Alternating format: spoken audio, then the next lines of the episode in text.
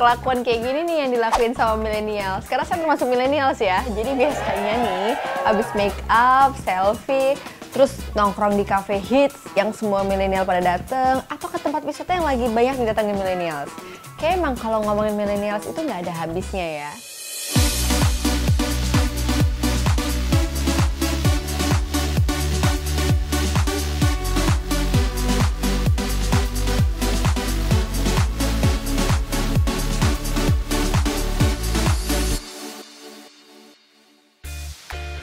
Halo, selamat datang di Menganalisa.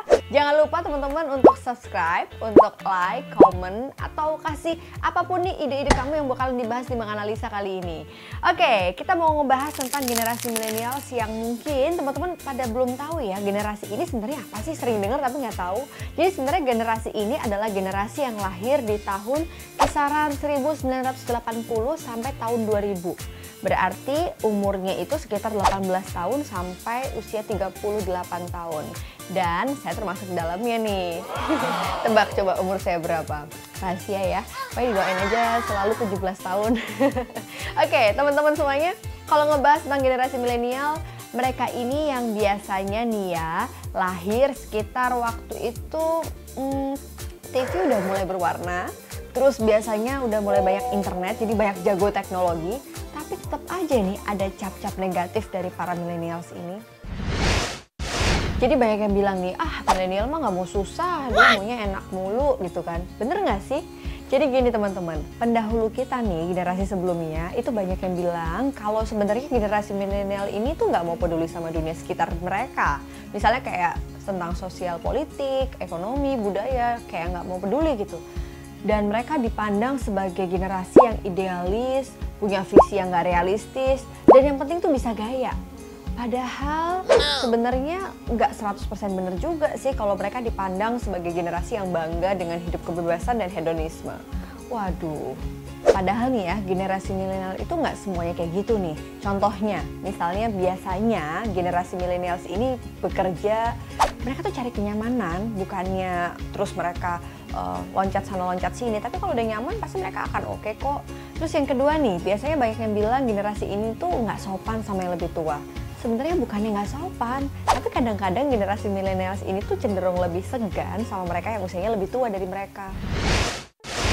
Bener nggak sih banyak yang bilang kalau generasi millennials ini itu baperan? Bener sih, mereka itu kadang-kadang rentan untuk baper karena generasi ini biasanya takut jomblo lah, galau mulu, dikit-dikit curhat, nge-share kalimat-kalimat yang membawa perasaannya di sosial media mereka. Nah, ini kenapa sih teman-teman? Ini karena perubahan zaman. Karena generasi ini lahir seiring berkembangnya teknologi yang semakin canggih. Jadi apa-apa ada laman gitu buat curhat di medsos, buat nge-share apa pun yang terjadi dalam hidup mereka, ngebandingin satu sama lain. Dan jadi mungkin lebih sensitif kali ya, apa-apa selalu pengen diceritain. Nah, baik yang bilang juga generasi millennials ini adalah generasi kutu loncat. Kutu loncat ini maksudnya adalah dia sering berpindah-pindah tempat kerja gitu ya. Dan ini bener sama apa yang disampaikan sama Joris Bastian, pakar pemerhati millennials yang bilang kalau sebenarnya generasi ini tuh tidak fokus pada satu pekerjaan dan dia tuh berusaha mencoba kerja baru karena banyaknya kesempatan yang ada. Tapi ini nggak bisa disalahin juga karena sebenarnya sekarang kan pilihannya banyak. Kalau dulu kan sedikit gitu ya. Jadi cenderung generasi ini selalu ingin mencari apa aja sih yang sesuai sama minatnya. Kalau kata saya nih ya teman-teman ya supaya kita nggak dicap yang negatif kayak tadi, kita harus punya beberapa trik nih. Yang pertama, cobalah teman-teman untuk berpikir kritis, open minded, mulai peduli dan ikutin perkembangan informasi seperti dunia politik, ekonomi, sosial budaya. Tapi jangan asal terima mentah-mentah ya informasi tersebut diseleksi dulu gitu kan. Setelah itu baru kita pikirkan. Jadi nggak cuma sekedar kita tahu, kita juga harus mikirin pemecahan masalahnya kira-kira seperti apa sih. Kedua, gunakan media sosial secara bijak karena media sosial ini bisa jadi pedang bermata dua. Jadi hati-hati nih kalau mau update-update status. Dan jangan lupa kita harus hati-hati dalam penyebaran informasi. Kalau misalnya memang nggak ada fakta ya jangan disebarin. Jadi nanti terjadi hoax ya. Terus yang ketiga nih, kalau susah cari kerja, ayo dong kita buka mata. Apa sih yang terjadi di sekeliling kita? Kalau katanya Mas Nadiem Makarim nih, foundernya Gojek Indonesia, kata Mas Nadiem kita harus peka dulu nih sama dunia sekitar kita apa, kebutuhan mereka, baru setelah itu do something buat memecahkan masalahnya. Dan akhirnya millennials bisa melakukan sesuatu yang berguna dan pastinya bermanfaat buat banyak orang kan.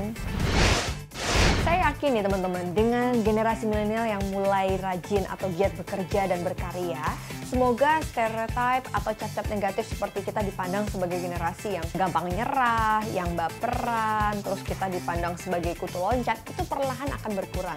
Akan digantikan dengan cap positif yaitu generasi milenial yang selalu semangat berkarya dan bermanfaat untuk sekitar.